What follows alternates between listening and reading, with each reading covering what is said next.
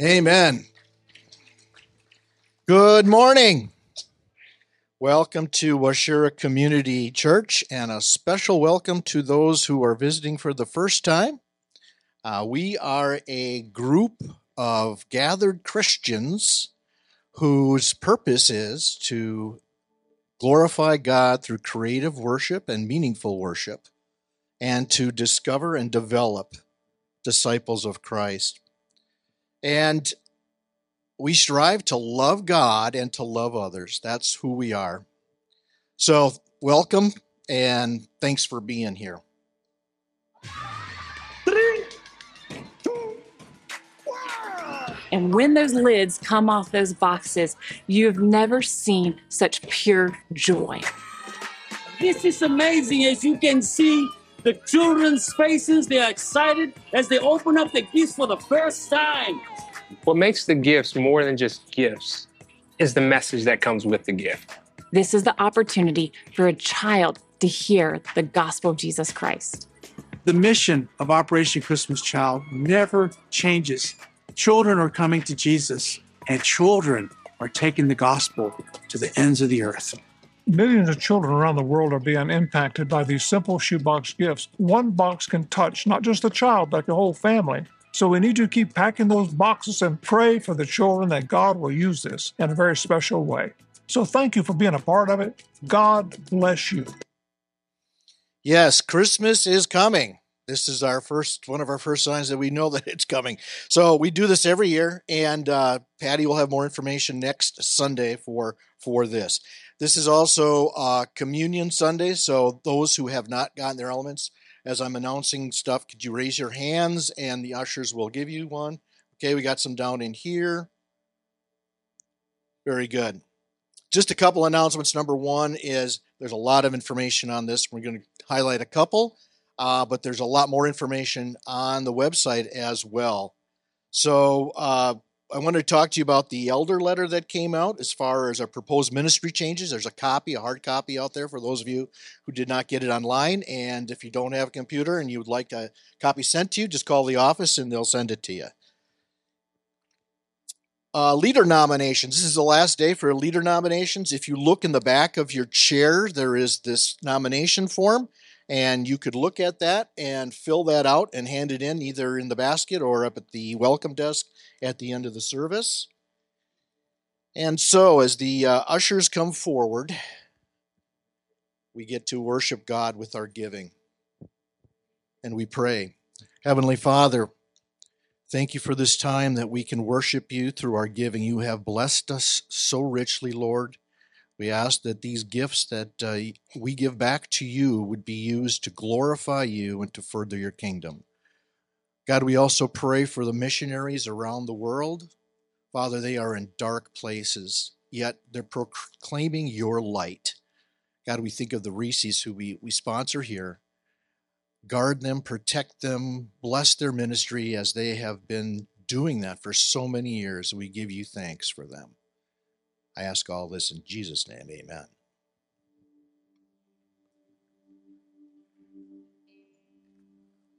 Sometimes if you're watching me when I'm sitting here and worshiping with you, I'm right on the edge of my seat because I'm kind of like a caged animal up here. Just I'm waiting. But it's so good to hear God's people sing. Great to take communion together. We are continuing in our study of 1 Peter. If you didn't get a sermon outline and you would like one this morning, this is just what's up on the sheets. If you put up your hand, there's ushers that will bring one to you. Just helps you maybe in taking some of your notes. I heard of something this week. I'll start off with this. It was kind of funny, but also very thought-provoking at the same time. So they were asking this man who was from Europe, basically England, he was from England, and he was watching American football. And he was asked what he thought about it because they play soccer there. You know, what did he think about watching American football? And this is a very educated man, but also a very religious man. And he said, well, it looks to me like it's a series of prayer meetings followed by engagements of battle. So the series of prayer meetings would be when they huddle up, and then the engagements of battle would be when they line up on the line. And as the more and more I thought about that, isn't that true for us? That when we gather together on a Sunday morning, or we gather together in our small groups, we gather together like that. It's a series of prayer meetings. That's our huddle. We've huddled together this morning because we know that there's a point we're going to walk out of this building and there's a war going on out there. And there's a great war that's going on because the world is opposed to God and actually running in the opposite direction from him. And so this morning, that the scripture passage is going to bear that out, but I need to stop right now and say, Aiden, stand up, Aiden. What's your biggest praise this morning?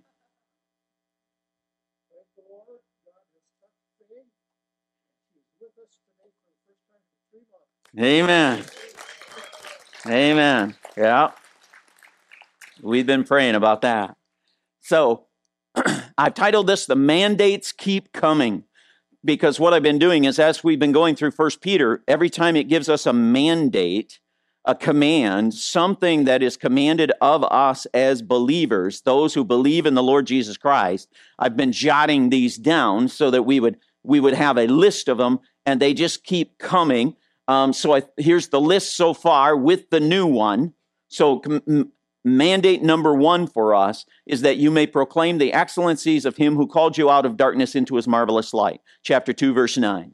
That as believers in the Lord Jesus Christ, we are mandated to proclaim him who called us out of darkness into his marvelous light. That's mandate number one. Mandate number two is so that we might follow in his steps. Chapter 2, verse 21.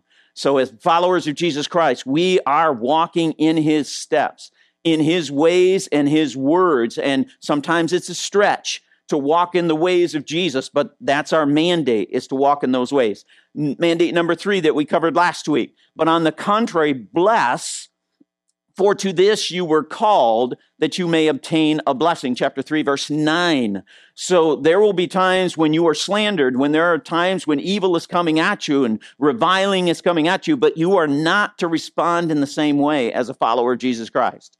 No, you are to give them something totally different than what's coming at you. You are actually to bless them. And when I say bless them, what's happening here is not that you aren't discouraged. It's not that at all. It's that you always keep in focus the person that's in front of you. And that person in front of you is someone that was created by God.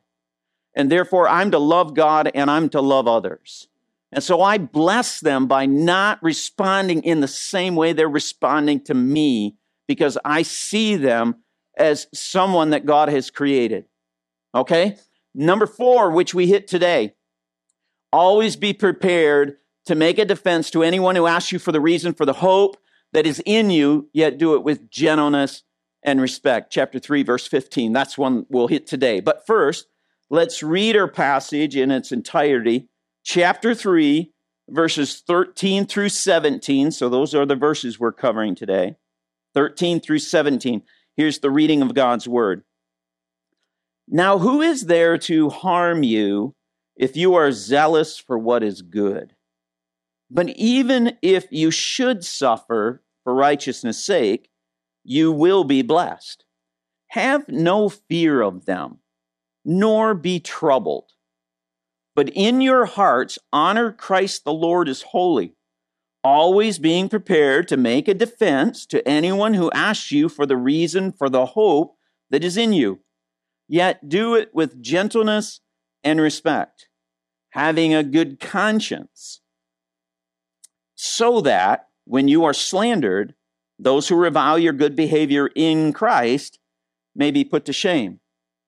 For it is better to suffer for doing good, if that should be God's will, than for doing evil. Let's pray.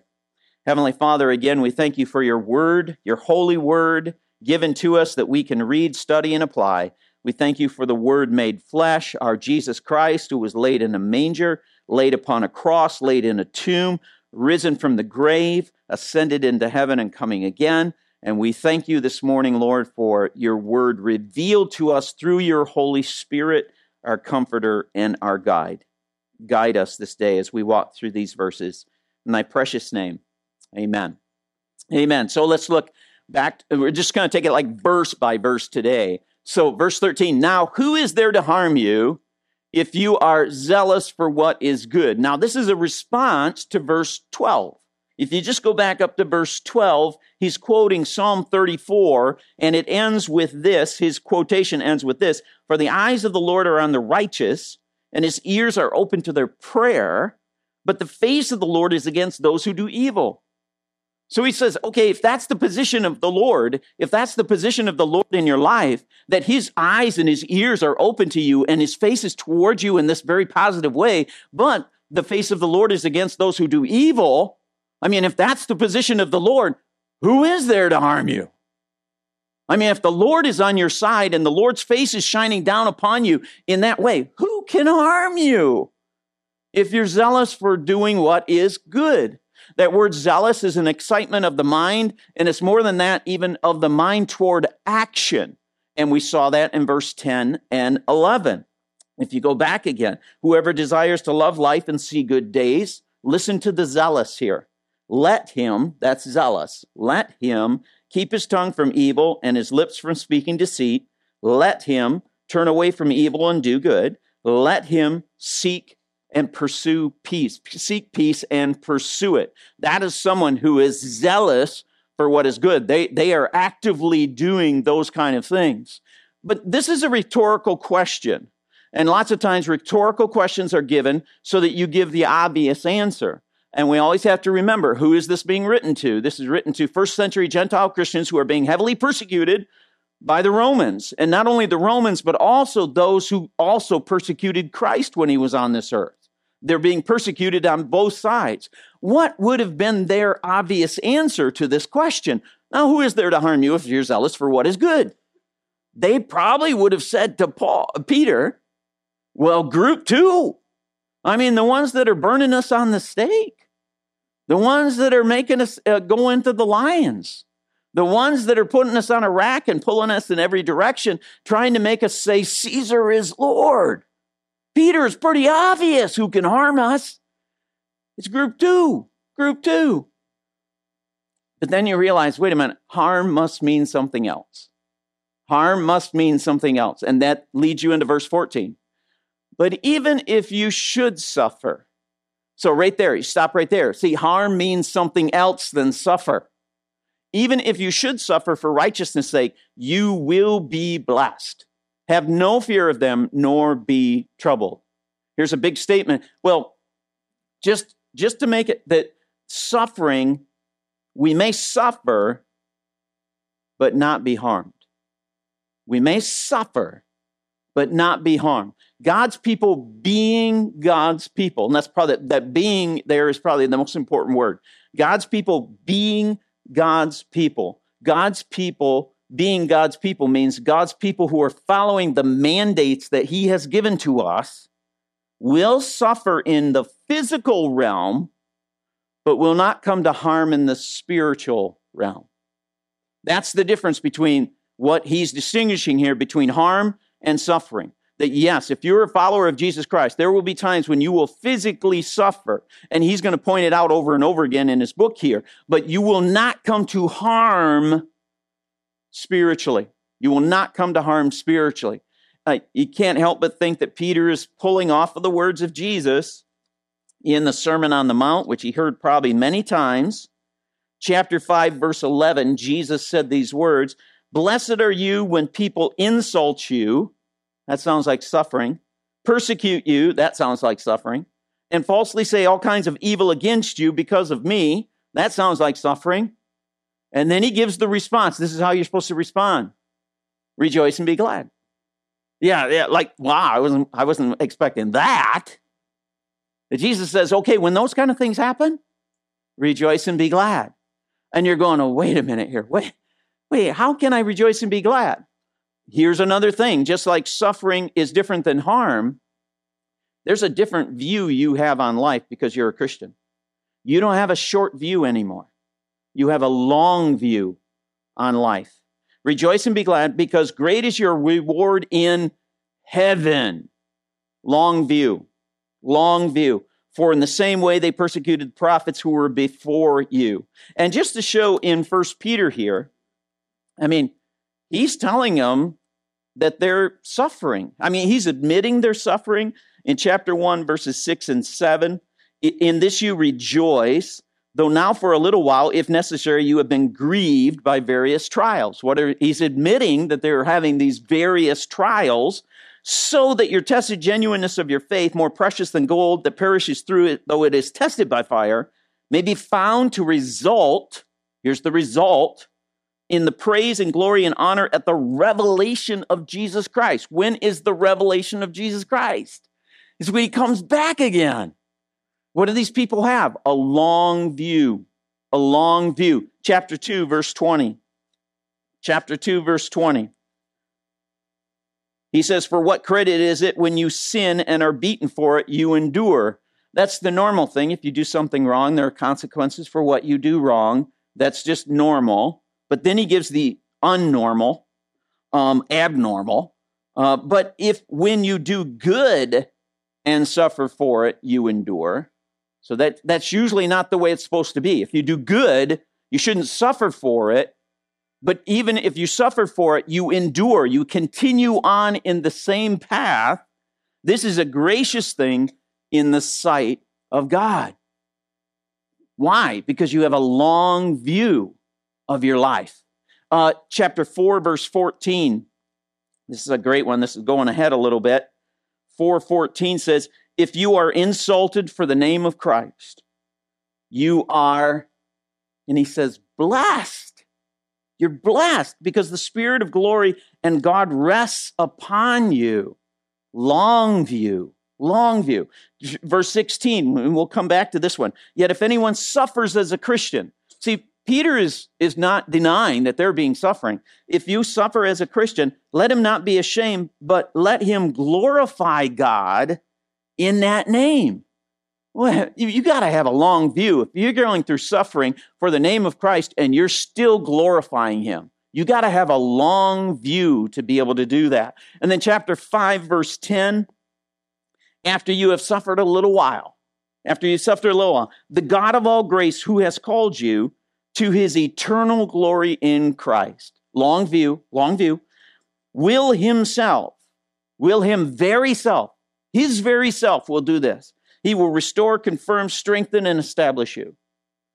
So if you're beaten up and tore down and everything else, if you got a long view, you know that he will himself restore, confirm, strengthen, and establish you. And it's hard not to read verse 11. To him be dominion forever and ever. Amen. Yeah. So Peter is also doing something that he loves to do. He goes back to the Old Testament, and he is quoted many times from Isaiah. He loves Isaiah, and he's using some phrases here from Isaiah chapter 8, which he used before in chapter 2, verse 8. But I go back to Isaiah chapter 8, verse 12, and listen to some of the same concepts that he's talking about here. Do not call conspiracy everything that these people call conspiracy. Do not fear what they fear. This verse ended with, do not fear. Do not fear them, and nor be troubled. He says, do not fear what they fear, and do not dread it, or be troubled by it. Then the next verse is going to correspond with the next verse that we read. For the Lord Almighty is the one you are to regard, or you are to honor as holy. He is the one you are to fear. He is the one you are to dread.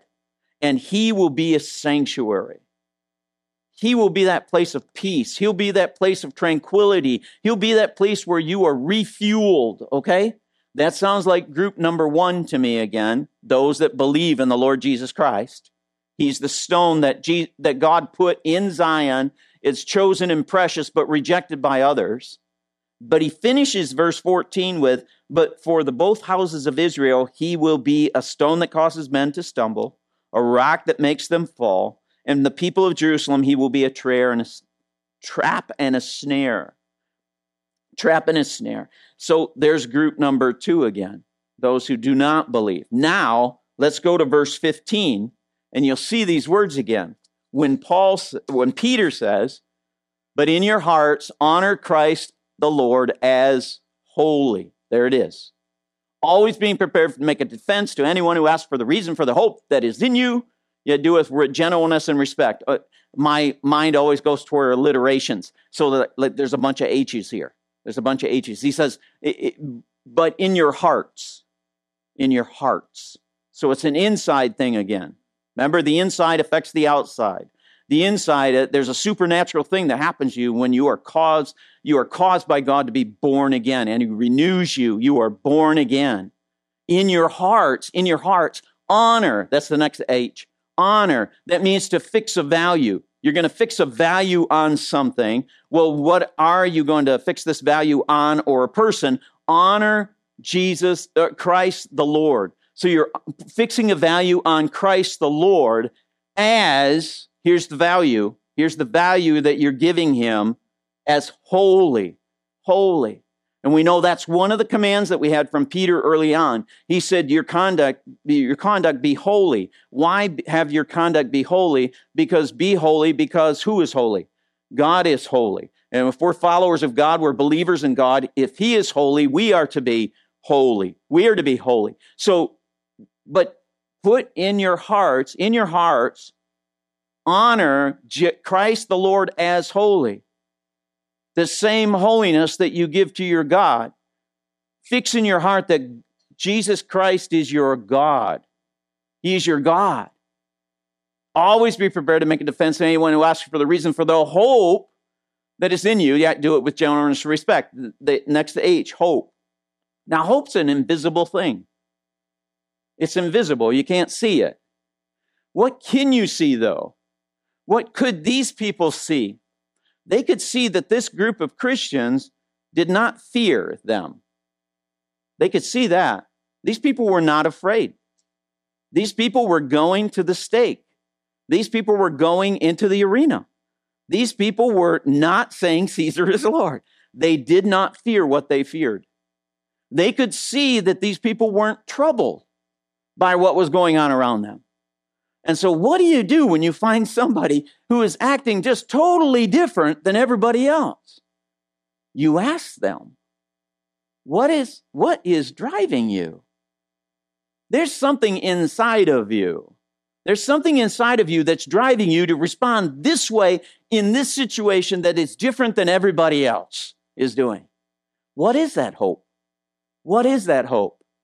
And he says, make a defense. And then he ends that with, do it with gentleness and respect. I thought this was interesting because he had said these kind of terms before, earlier in the chapter, when he's talking about the wives and the husbands, and specifically the wives who have husbands who are not believers. And he says, make sure that your conduct before them is holy. And in verse 2, it says, when they see your respectful and pure conduct, when they see your respectful, fearful, and pure, holy conduct, respect and holy go with God. So when they see your conduct based on your relationship with God, when they see it, it will have an impact on their life, okay? Now, in verse 15 here, he says, now we go from seeing it to saying it. So always be prepared to make a defense to anyone who asks you. So if somebody's asking you, then they're asking you to say something now about it for the reason for the hope that is in you, and do it with gentleness and respect. So not only do we show it in our very conduct, but there are times we're going to be able to say it, and when we say it, we need to make sure that we do it in the same manner, that the words that we use, the direction that we give is in gentleness and respect. It's in, because I am saying this before my Almighty God. It's because I'm saying it this way because of my God, because I have this relationship with God. Okay, I delve a little bit deeper in this. What is my defense for the hope that I hold? What is my defense for the hope that I hold? Lots of times people might look at that verse and say, oh, I need to know all these apologetic arguments, and I need to know, how to explain this and this and this and this and this. But Peter has given us none of that. What's my defense for the hope that I hold? You don't argue with them. You just state the facts. So if we kind of go backwards here, chapter 1, verse 3, I love this verse. Blessed be the God and Father of our Lord Jesus Christ. According to his great mercy, he has caused us to be born again to a living hope through the resurrection of Jesus Christ from the dead. One of my defenses is I have been born again. I'm born again. And I believe that Jesus rose from the dead. That's one of my defenses. Next one, chapter 1, verse 13.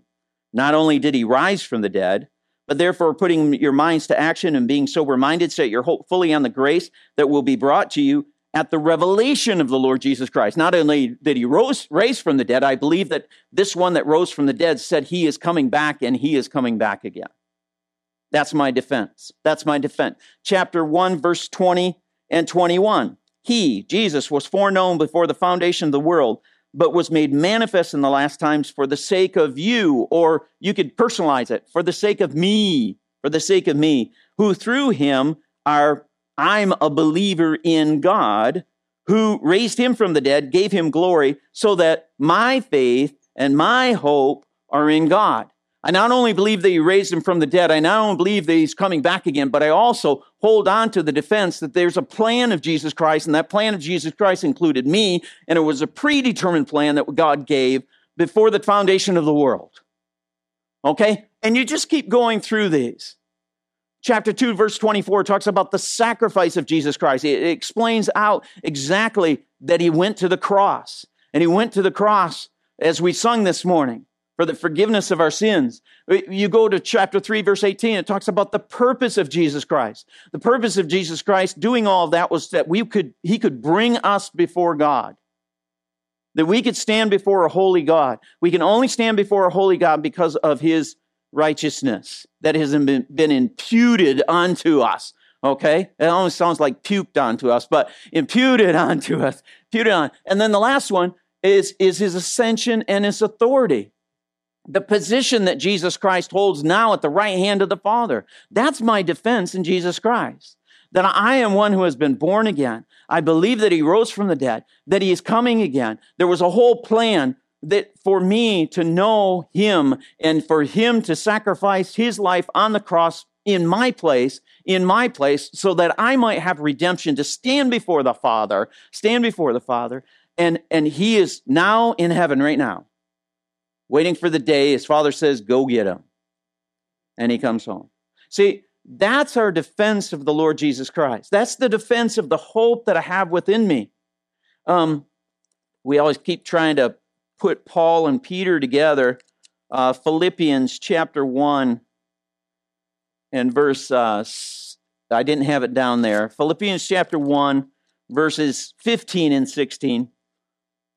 Paul says, it is true that some preach Christ out of envy and rivalry. That's the wrong thing to do. But others out of goodwill. So thinking of others, that's why they're preaching it, out of thinking of others. The latter do so in love, he says, knowing that I am put here for the defense of the gospel. Paul, the great apostle Paul, says, I am here to give defense of the gospel of Jesus, of him. That's our defense. Sometimes I'll take us back to the thief on the cross. That is a beautiful picture. The thief is on the cross. There's two men on each side, and Jesus is in the center. And at the start, both of them are railing at Jesus. But then something happens. Something happens to this one guy, and he looks at Jesus totally different. Now, I would say there's something that happened inside of him. His eyes were open that, wait a minute. And so in chapter 23 of Luke, verse 39, one of the criminals who hung there hurled insults at him. Aren't you the Christ? Save yourself and us. But the other criminal rebuked him. Ooh, this sounds like a defense. He rebuked him. Do you not fear God? He said, since you are under the same sentence, we are punished justly, for we are getting the deeds we deserve. But this man has done nothing wrong. Whoa, talk about a defense of Jesus Christ. What did he just say about Jesus? This guy that's hanging on the cross has done nothing wrong. What did he just say about himself? I have. And at that moment in time, he's turning and he's looking at the man on the middle cross. Totally different than he did at the start. Okay? Then he says those famous words to him. Then he said, Jesus, remember me when you come into your kingdom. Whoa, what did he just call Jesus? He just called Jesus a king. Because you can't have a kingdom if you're not the king. He says, will you remember me? And he, just picture that. He's hanging on the cross. He's looking at the guy in the center cross who's hanging there also. And he's saying, my life, my destiny of my life, everything involving in my life is tied to the guy that's hanging on the cross. And I'm calling him king of my life. And you know the last words here. Jesus answered, today, I tell you the truth, today you will be with me in paradise. Alistair Begg, a famous preacher, he talks about this passage of the scripture. He says, now, this doesn't happen. He says, but kind of in my mind, you know, like when this guy gets up to the pearly gates and they question him, you know, this does not happen, but they question him and they say, how'd you get here? You know, were you baptized? Did you go to Sunday school? Did you go to VBS? He has to say, no, it didn't do it. He said, well, how in the world did you get here? And his simple response is, the man on the middle cross told me I could come. Yeah. That's our, I hope I played that enough. That's our defense of the gospel. That's our defense of the hope that is within us. Now, it's great to know all those other arguments and apologetics and all that kind of stuff. It is really great to know all that stuff. It is, because some minds turn that way. But your defense, your personal defense is very much like this song, okay? This is one of those spiritual songs written in response to God. I serve a risen Savior. He's in the world today. I know that he is living, whatever men may say. I see his hand of mercy. I hear his voice of cheer, and just the time I need him, he's always near. You know what comes next? He lives, Christ Jesus lives today.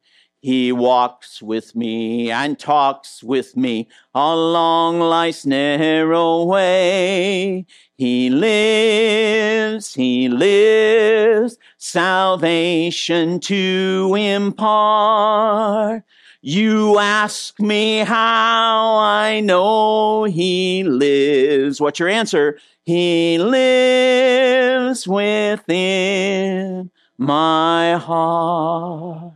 I can't help but think that Alfred Ackley wrote that hymn, and he did it on an Easter Sunday morning. He wrote that song, maybe thinking of this very verse of giving a defense of the hope that is within you. Verse 16, having a good conscience so that when you are slandered, those who revile in your good behavior in Christ may be put to shame. A good conscience, meaning that you are thinking, you are saying this in such a way because the other person is in view. This is useful to them.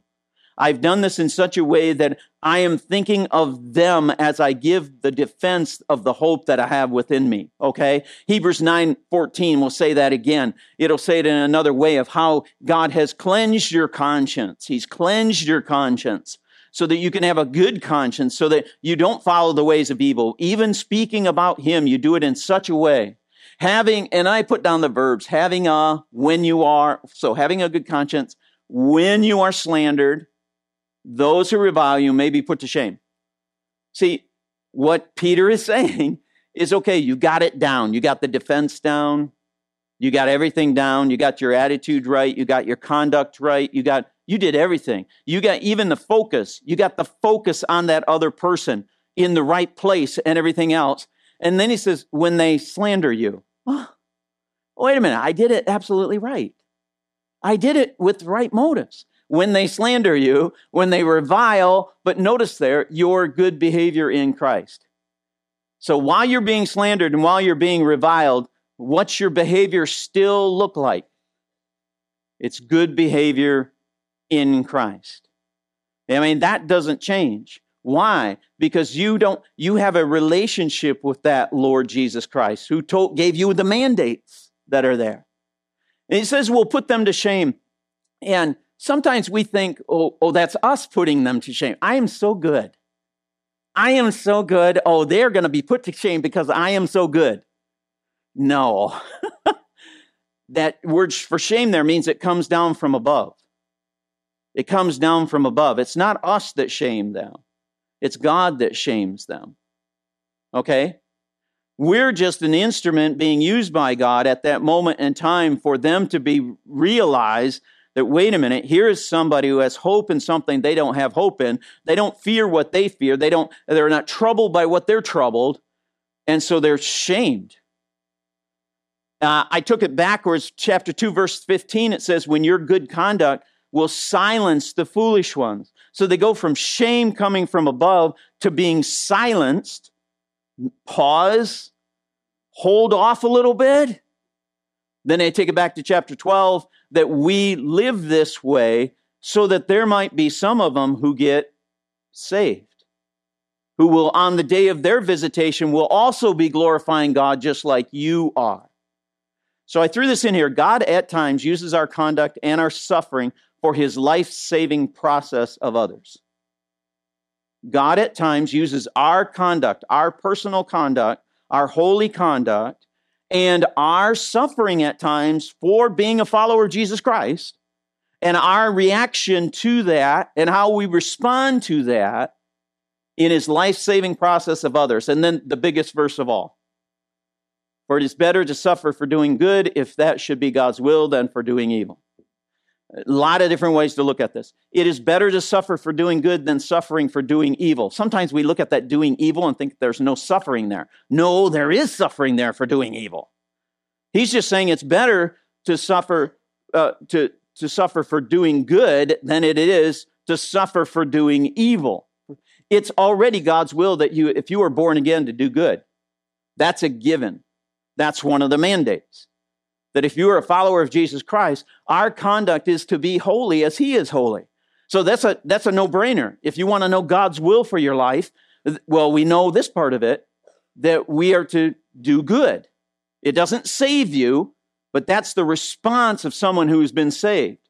So he is saying, you might find yourself in a place of suffering for doing good, but it's still better than doing evil. Remind you again, he's writing to first century Gentile Christians who are being fed to the lions, who are being put on the stake and burned, who are being put on this rack. And Peter has the audacity to say to them, it's still better. It's still better. Keep doing good. It is still better. The suffering for doing good affects the physical temporal realm. And that word should be suffering there. I think I have it right on your sheet. That's the suffering. But the suffering for doing evil affects the spiritual eternal realm, where that person is put to shame by God. Now, this is really where it's really neat, where you can take Peter chapter 3, verse 16, when he says at the end there, that when you are slandered, those who revile your good behavior in Christ may be put to shame.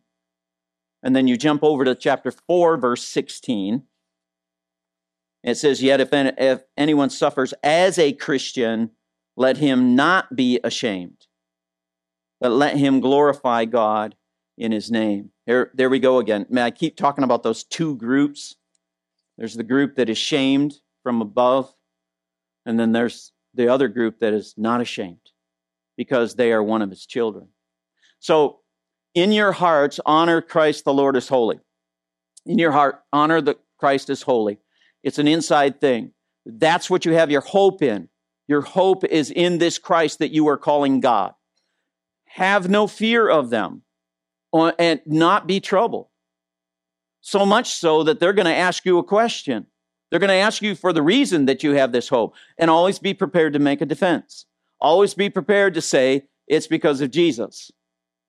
When you are slandered and those revile against you, continue in your good behavior in Christ.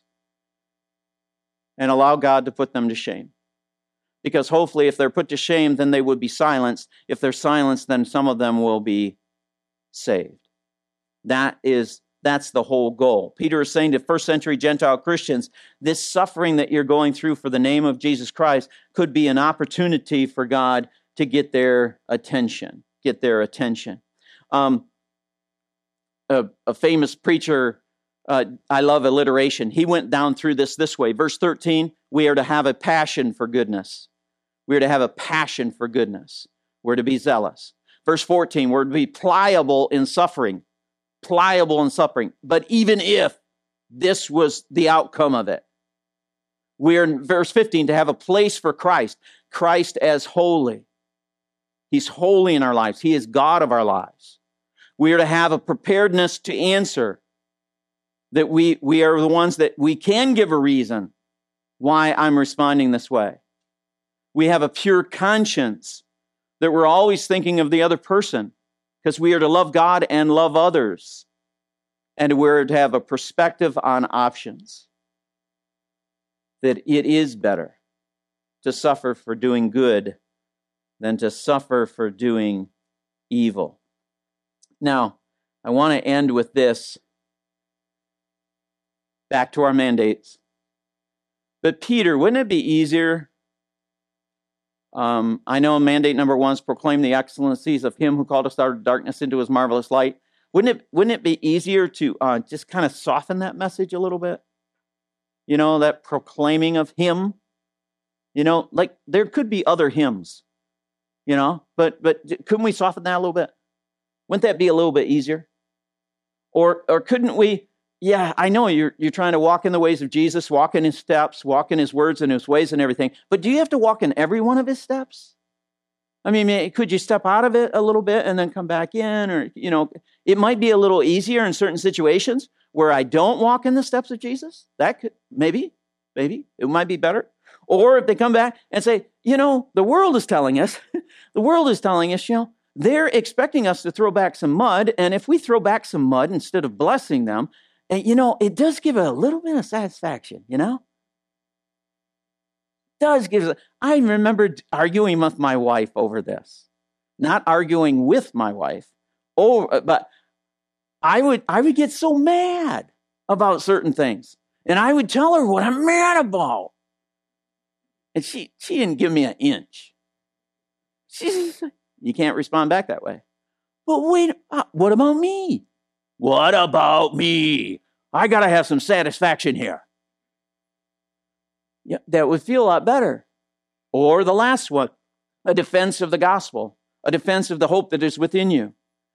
Yeah, but, you know, couldn't you change that a little bit? Couldn't you give a little room for other people? Couldn't you kind of, wouldn't it be better in the environment that we're in?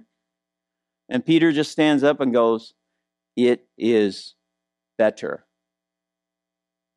It is better to suffer for doing good than for doing evil. Even in the situation that you're in. Because our world, even our church world, says we need to relate to the world. But all I read in the Bible is that we are to be radically different than the world. That's what I read in the Bible. We are to be radically different than the world.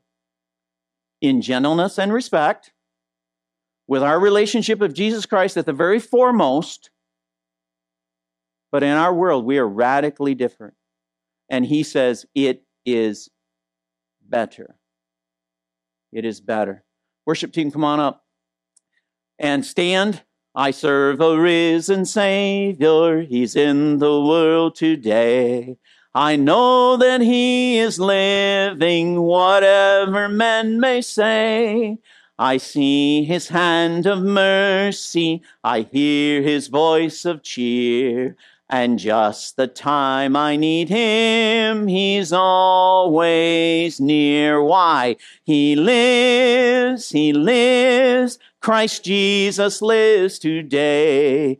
He walks with me and talks with me along life's narrow way. He lives, salvation to impart.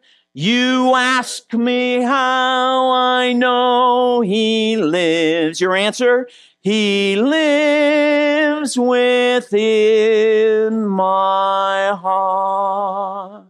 Heavenly Father, thank you for this morning, our opportunity to walk through your scriptures. They are challenging, Lord. And we live in a world that is very hostile to you.